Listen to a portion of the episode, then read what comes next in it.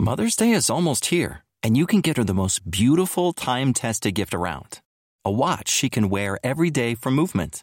Whether mom's into classic dress watches, rare and refined ceramics, or tried and true bestsellers, Movement has something she'll love.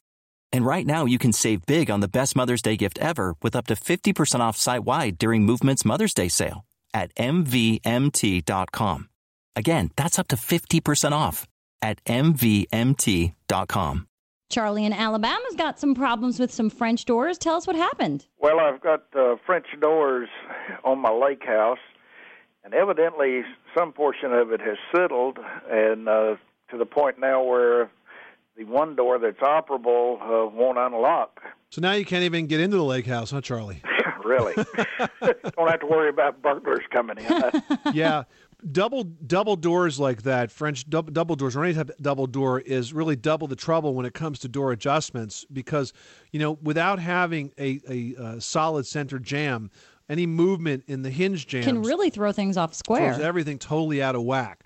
So really, what has to happen here is you've got to get this door open one way or the other. Well, can't you just take the pin out of the hinges and pull them off that way? Yes, yeah, certainly. And then what you're going to have to do is basically rehang or readjust each door. You do this one door at a time. You close the door with sort of the jamb side on it, you know, where you have sort of the overlap, the astragal molding.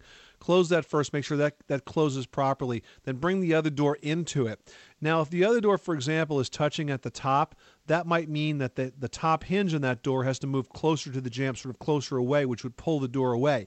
When you move a hinge one way or the other, it has a direct impact on how the door operates. So you need to look at the door as it's closing and make those hinge adjustments. Sometimes it pays to pull the trim off and put some shims behind the whole jamb and pull it out. Other times it pays to take the hinge off and reset it deeper into the jamb to move the door that you the way you want. Now, Tom, should any of those materials be changed out, especially because it's in such a high moisture area of the lake house? Only if you have decay only if you find that you have a rotted area of the jamb or something like that. But this type of swelling and movement of a door, Charlie, is not really unusual.